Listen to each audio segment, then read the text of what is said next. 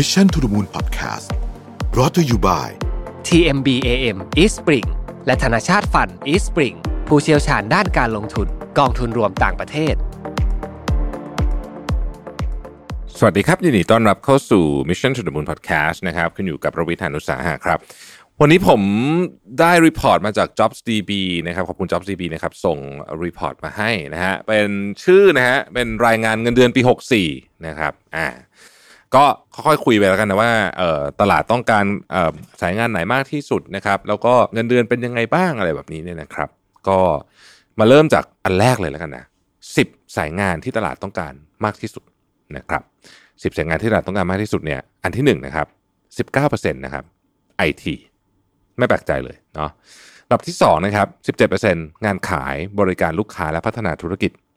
อันดับที่3 10% งานวิศวกรรมนะครับอันดับที่ 4 8%งานด้านการตลาดและงาน PR นะครับอันดับที่ 5 7%งานบัญชีนะครับอันดับที่ 6 7%เหมือนกันนะครับ Admin and HR นะครับอันดับที่7นะครับ5%งานธนาคารนะครับอันดับที่ 8 3%งานการผลิต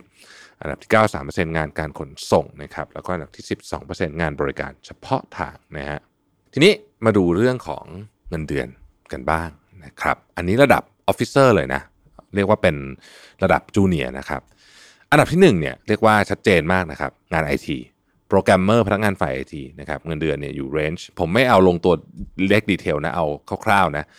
23,000ถึง41,000น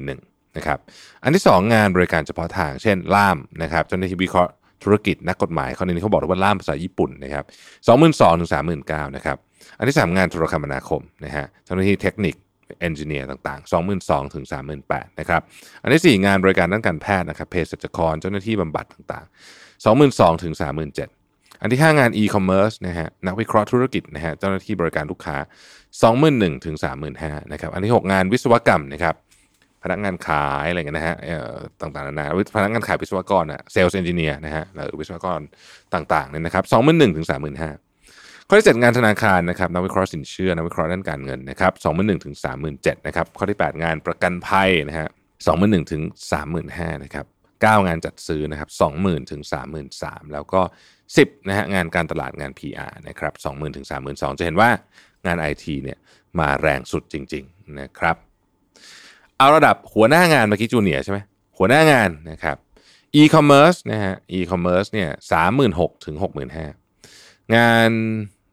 โทรคมนาคมนะครับนักวิเคราะห์ระบบ Java นักวิศวกรเครือข่าย 36,000ถึง67,000ใกล้เคียงกันนะครับงาน IT นะครับเดฟต่างๆนะเป็นระดับหัวหน้า 36,000ถึง67,000นะครับงานบริการเฉพาะทางนะครับผู้สอบบัญชีนักวิเคราะห์ธุรกิจ 36,000ถึง63,000นะครับงานประกันภัยนะครับ 36,000ถึง63,000เช่นกันนะครับงานประกันภัยที่เป็นระดับหัวหน้าจะเป็นนักคณิตศาสตร์ประกันภัยอะไรอย่างนี้เป็นต้นนะครับงานบัญชีที่เป็นนักบัญชีระดับกลางนะครับ35,000ถึง58,000นะครับงานธนาคารนักวิเคราะห์การเงิน นักตรวจสอบบัญชีระดับกลาง 35,000ถึง65,000นะครับงานขนส่งหัวหน้าโกดังสินค้าต่างๆเหล่านี้ 35,000ถึง55,000งานการตลาดงาน PR นะครับหัวหน้างานการตลาด 35,000ถึง60,000นะครับแล้วงานทรัพยากรบุคคลนะครับ34,000ถึง56,000นะครับ เอาระดับ manager เวลาพูดระดับ manager เนี่ยจะบางที่อาจจะคาบเกี่ยวกันนิดหน่อยนะต้องบอกแบบนี้นะบางที่ manager ก็คือ director อะไรอย่างเงี้ยนะครับอะเรามาดูแล้วกันนะครับ งานประกันภัยนะครับระดับ manager คือ 55,000ถึง90,000นะครับ IT นะครับ55,000ถึง93,000ธนาคาร 52,000ถึง95,000นะครับโทรคมนาคม 50,000ถึง95,000นะครับ52,000 95,000งานบริการเฉพาะทางเช่นกฎหมายอะไรเงี้ยนะครับ52,000ถึง 90,000นะครับงานบัญชีนะครับ52,000ถึง86,000 งานทรัพยากรบุคคลนะครับ51,000ถึง85,000นะครับ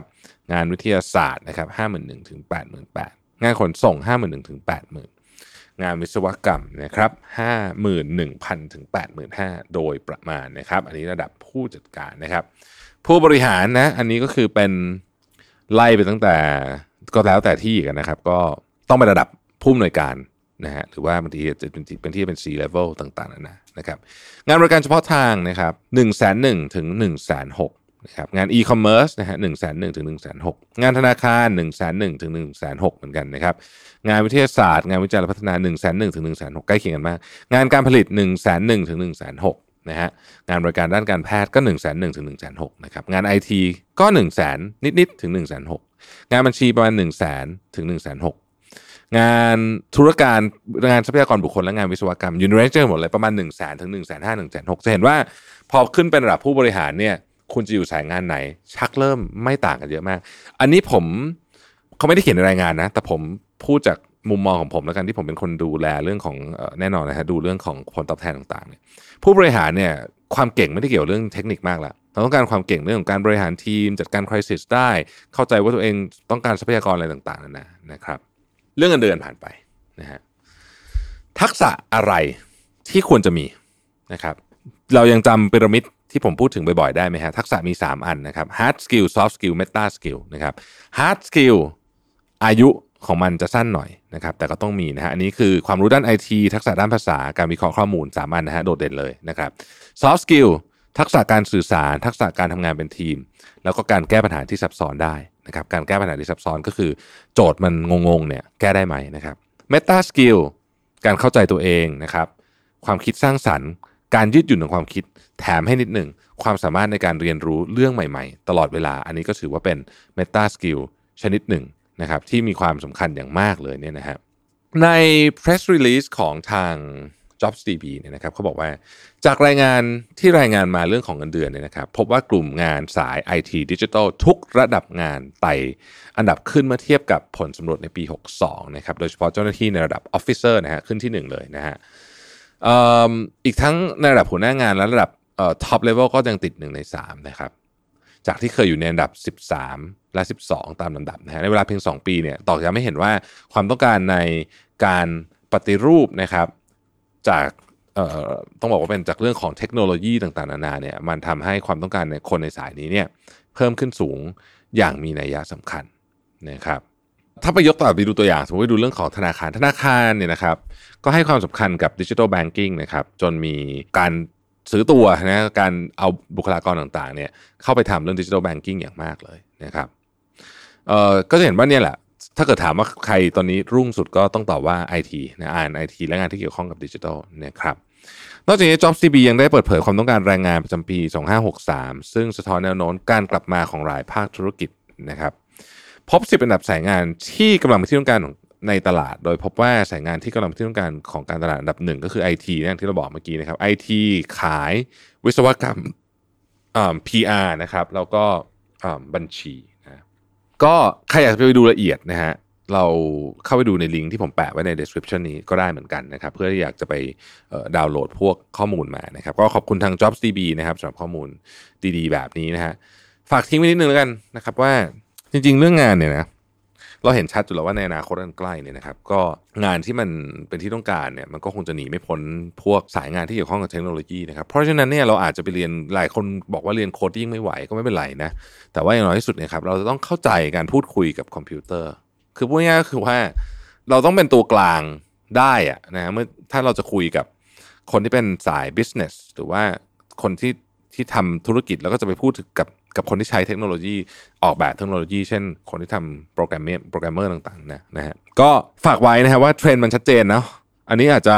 อาจจะช่วยในแง่ของการตัดสินใจของน้องๆที่กำลังจะเลือกเลือกเรียนหนังสือคุณพ่อคุณแม่ที่กำลังจะแนะนำเป็นไกด์นะให้กับลูกๆที่จะเรียนหนังสือเนี่ยผมว่ามันมันชัดเจนว่า 10 ปี 20 ปีต่อจากนี้เนี่ยความต้องการของของงานด้านเทคโนโลยีเนี่ยมันจะมีไปอีกไปอีกเยอะแล้วก็ซับซ้อนขึ้นไปนะครับเพราะฉะนั้นน้องๆก็ควรจะต้องใส่ skill พวกนี้สำหรับคนที่ทำงานอยู่แล้วนะฮะ ต้อง reskill เอาเรื่องพวกนี้ใส่เข้าไป มันหนีไม่ได้จริงๆอะคือ คุณจะใช้วิธีอะไรก็ได้นะฮะแต่คุณต้องใส่ในในมุมที่คุณคิดว่ามันเหมาะนะครับคนเป็น legal เองก็ต้องเข้าใจว่าเทคโนโลยีของ legal เนี่ยมันมันจะไปทางไหนคนเป็น accounting ก็ต้องเข้าใจว่าดิจิทัล accounting คืออะไรนะฮะแล้วมันจะเกี่ยวข้องกับชีวิตเรายังไงนะฮะคนทำงานขายก็ต้องดูเอ้ยมันมีเทคโนโลยียกตัวอย่างคนทำงานขายอย่างเงี้ยทุกวันนี้เนี่ยก็ต้องศึกษาพวก CRM tools อันนี้ก็นี่ก็เป็นเรื่องหนึ่งนะฮะคุณใช้ Salesforce เก่งๆ คุณก็มีความก็ก็ก็เป็นที่ต้องการตัวเหมือนกัน เอ่อ คนทำงานอะไรดีอะ marketing อาอันนี้ชัดเจนนะฮะ marketing โอ้โห marketing นี่มันกำลังจะกระโดดเข้าไปสู่ยุคใหม่เลยนะไอ้วิธีการทำ marketing แบบเก่านี่มันจะล้าสมัยใช้ไม่ได้แล้วนะครับพวกเนี้ยมีหมดนะครับมีหมดมีหมดทุกอันแม้ถ้าคนทำงานไอทีเองก็ยังต้องอัปเกรดอัปเดตตัวเองตลอดเวลาเพราะของมันเปลี่ยนเร็วมากนะฮะไม่ใช่ว่าโอ้ยฉันอยู่แผนกไอทีความต้องการเยอะไม่ต้องทำอะไรก็ไม่ได้อีกนะฮะก็มีโอกาส obsolete ได้เหมือนกันนะครับเพราะฉะนั้นทุกวงการหลีกหนีไม่ได้จริงๆที่จำเป็นจะต้อง อัปเดตตัวเองตลอดเวลานะครับ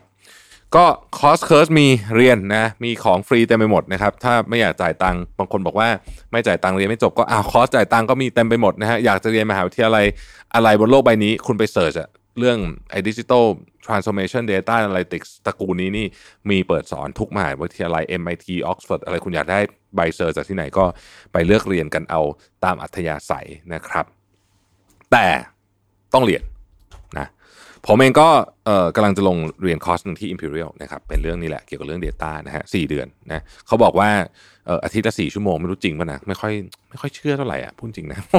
ราะเลยเรียนจริงไม่เหมือนเขาไม่เคยสี่ชั่วโมงเลยมันต้องแปดชั่วโมงอะไรพวกเนี้ยนะฮะแต่เอาละก็ลองดูนะครับ ลองสู้ๆกันไป มีคนถามว่าเหนื่อยอะเหนื่อยจังเลยอะต้องทำอะไรเยอะแยะขนาดนี้ก็นี่แหละฮะชีวิตมันก็ทุกอย่างมันมีราคาของมันหมด ผมว่า เนอะเราเรารู้แหละว่าเรากำลังทำอะไรอยู่นะครับ ขอทุกคนโชคดีนะขอให้สนุกกับการเรียนเรื่องใหม่ๆนะครับ แล้วก็ขอบคุณจ็อบซีบีอีกครั้งหนึ่งนะครับสำหรับข้อมูลนะครับ แล้วพบกันใหม่พรุ่งนี้นะครับ สวัสดีครับ Mission to the Moon Podcast Presented by TMBAM East Spring และธนาชาติฟัน East Spring ผู้เชี่ยวชาญด้านการลงทุนกองทุนรวมต่างประเทศ